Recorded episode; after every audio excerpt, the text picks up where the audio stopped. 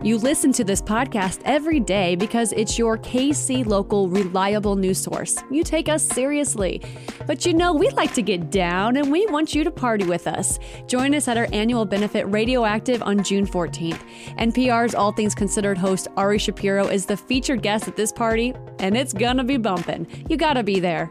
Sponsorship packages and ticket information are available at kcur.org slash radioactive. Up to Date wants to know what you're talking about with family and friends. You can text UTD to 816 601 4777 to tell us. Again, 816 601 4777.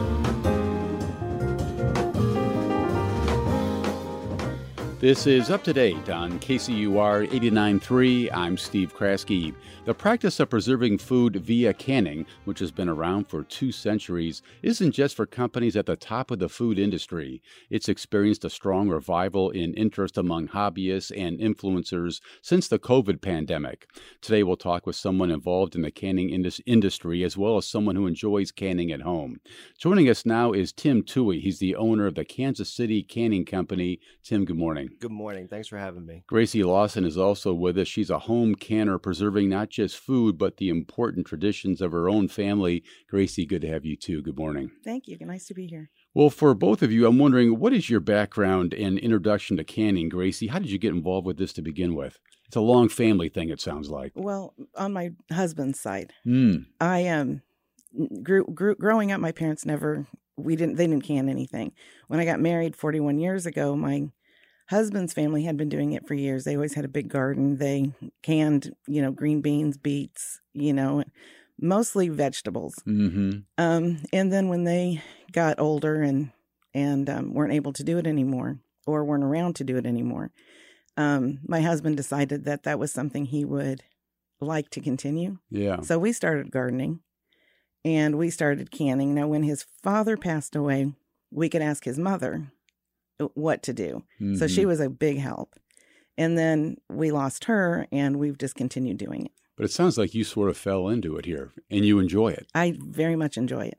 You know, my memory of canning was always like in the summertime up Yes. in Minnesota where my parents lived, and it'd be 90 degrees outside, and mom would be canning, and the whole house would be 120 degrees because she was doing all the canning in the house. But it was wonderful smells and a wonderful tradition, right? That's the way it is. Yeah. Yeah. Tim, how about you? How did you get involved here? So I grew up in New Jersey, and that's why sometimes it sounds like I got I talk with peanut butter in my mouth. Um, but the people who grew up a street across the street from me were my babysitters, and they were both first generation Italian. Um, and they and my father both had small gardens, and at the end of every growing season, we would can tomatoes. It was mostly tomatoes at that time. Fast forward multiple lifetimes, and I went to culinary school. I wanted it to get back into uh, canning, and I saw an opportunity here. Is tomatoes are tomatoes usually the way people start? I think so. It it, It seems strikes me that way. It's the the most most approachable. Um, Yeah. keeping it super simple, and they're very easily usable um, through Yeah. the winter time. So what do you do? It I mean, what does it mean to you, Tim, to be so involved in this? Well, I think you just kind of hit hit the nail on the head with that one. There's there's an, a- uh, a matter of nostalgia to it. Mm. You know, when when you think about canning, it's a job for sure, um, and th- but it has a, a, a, a some tradition to it. Right. You know, when you think about it, when people approach us at the farmers market, they're always saying about how they remember canning with their grandmother or their family or Yeah. whomever. Um, and to be able to connect to people through food um, is super special and it's amazing. Gracie, these days when you can, do you do it, do it with friends or family? Mostly my husband and I. Mm-hmm. Just sometimes the two of our you daughter, doing it. yeah, sometimes our daughter will come over and help. Do you have to drag her into it, or is Yes. she interested in it? No, Yeah. she doesn't like the smell because she, she comes. She's come over and I've shown her how to do green beans, and she she helps with that. She she'll help with anything we ask her to, but we we don't ask. She doesn't enjoy the smell of beets when they're cooking, Ah. so she tries to stay away for that one. But Well, yeah, beets are kind of tough. Let's just They be are. honest. That can They be tough for anybody. that's true.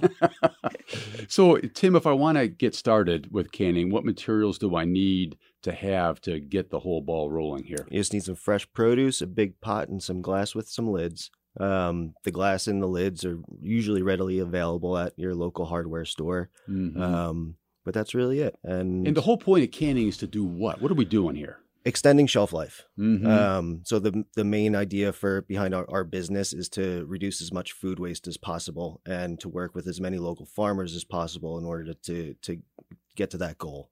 Um, and really and truly, we're just trying to do our part Mhm. in the system that the way that it's set up um, to help farmers so that they're not wasting their hard work. Are farmers diving into this as a result of what you're talking about here? Well, ideally, I'm trying to help them get to that goal. Um, so, for example, I work with Mike Pearl in in Parkville, um, and whatever he grows, he's able to. If he, he's not able to sell it at the market, if he has surplus of anything, then he can drop it off at our shop, and we figure out something to do with it, and we ex- we're able to extend the shelf life by two years.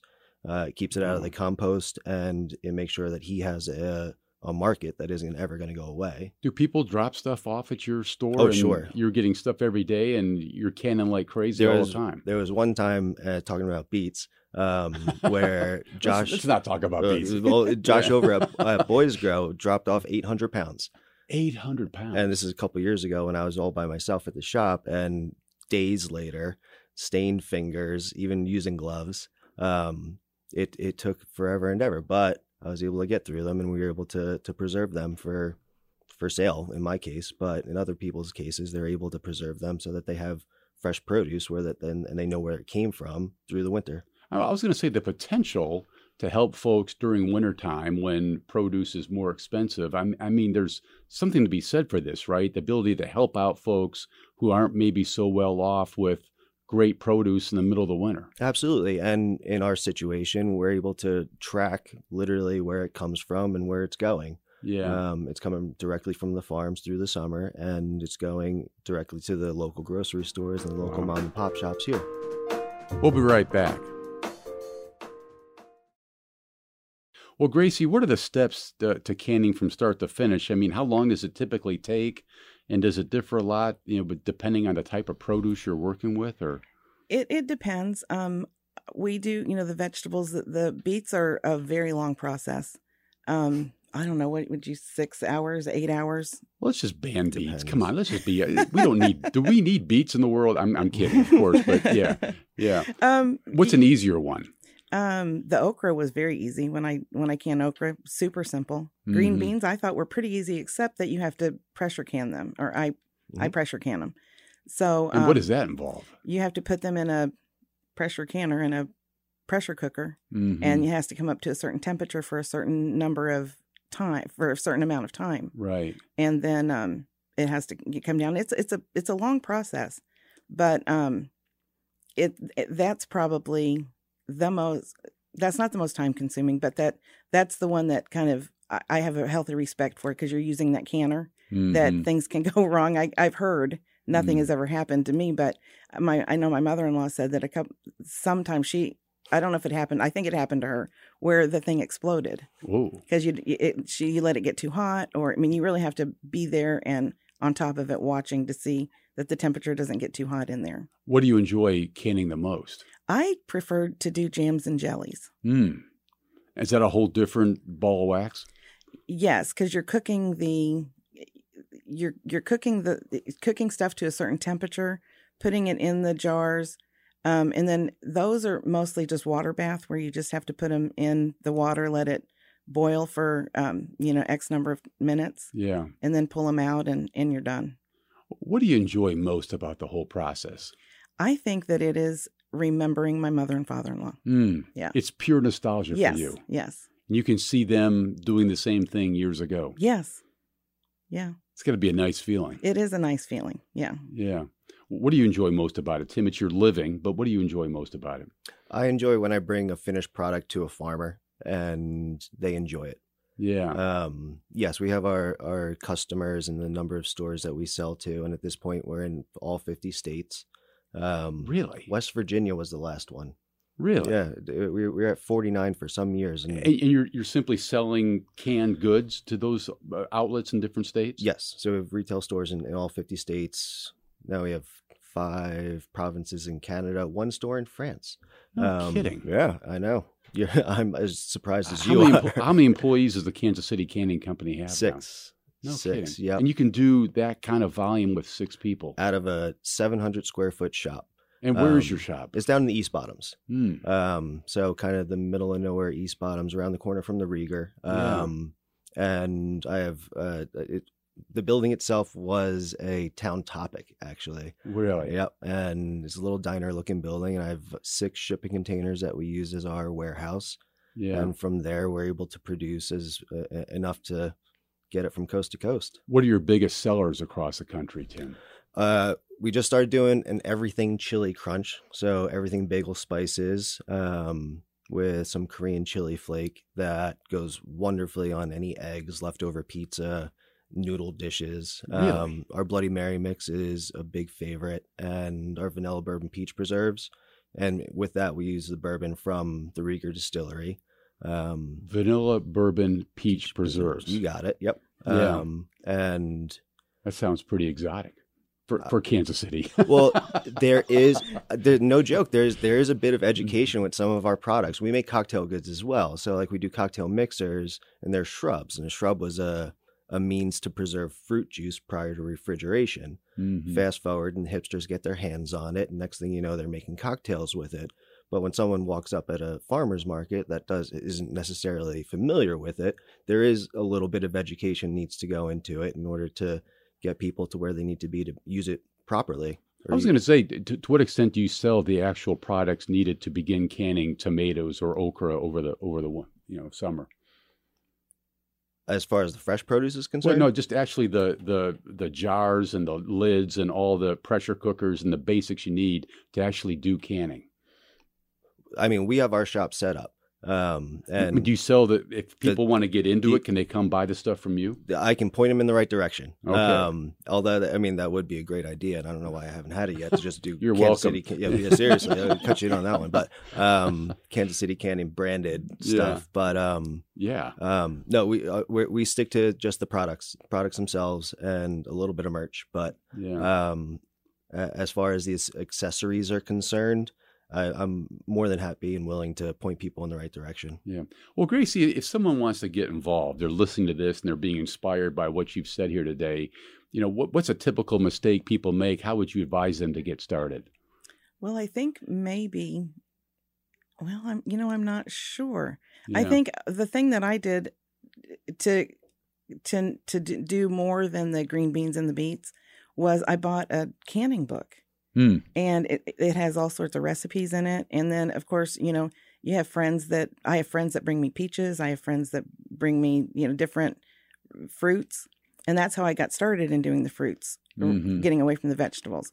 So I think maybe just putting out that you maybe would want to try something like that and if somebody has the abil- availability to bring you some fruit or you could go pick apples for apple butter or whatever um i you know i think that you just kind of have to want to look at different recipes and and be willing to try things Do you think people get in too ambitious in the beginning and maybe try to do too much more than they're capable of taking on? probably so Yeah. yeah You've seen that happen Uh, before. yeah i think so yeah Does that make sense to you, Tim? Story of my life, biting off more than I can chew. I was going to say you were canning beets for like three months there. Yeah. and Yeah. how.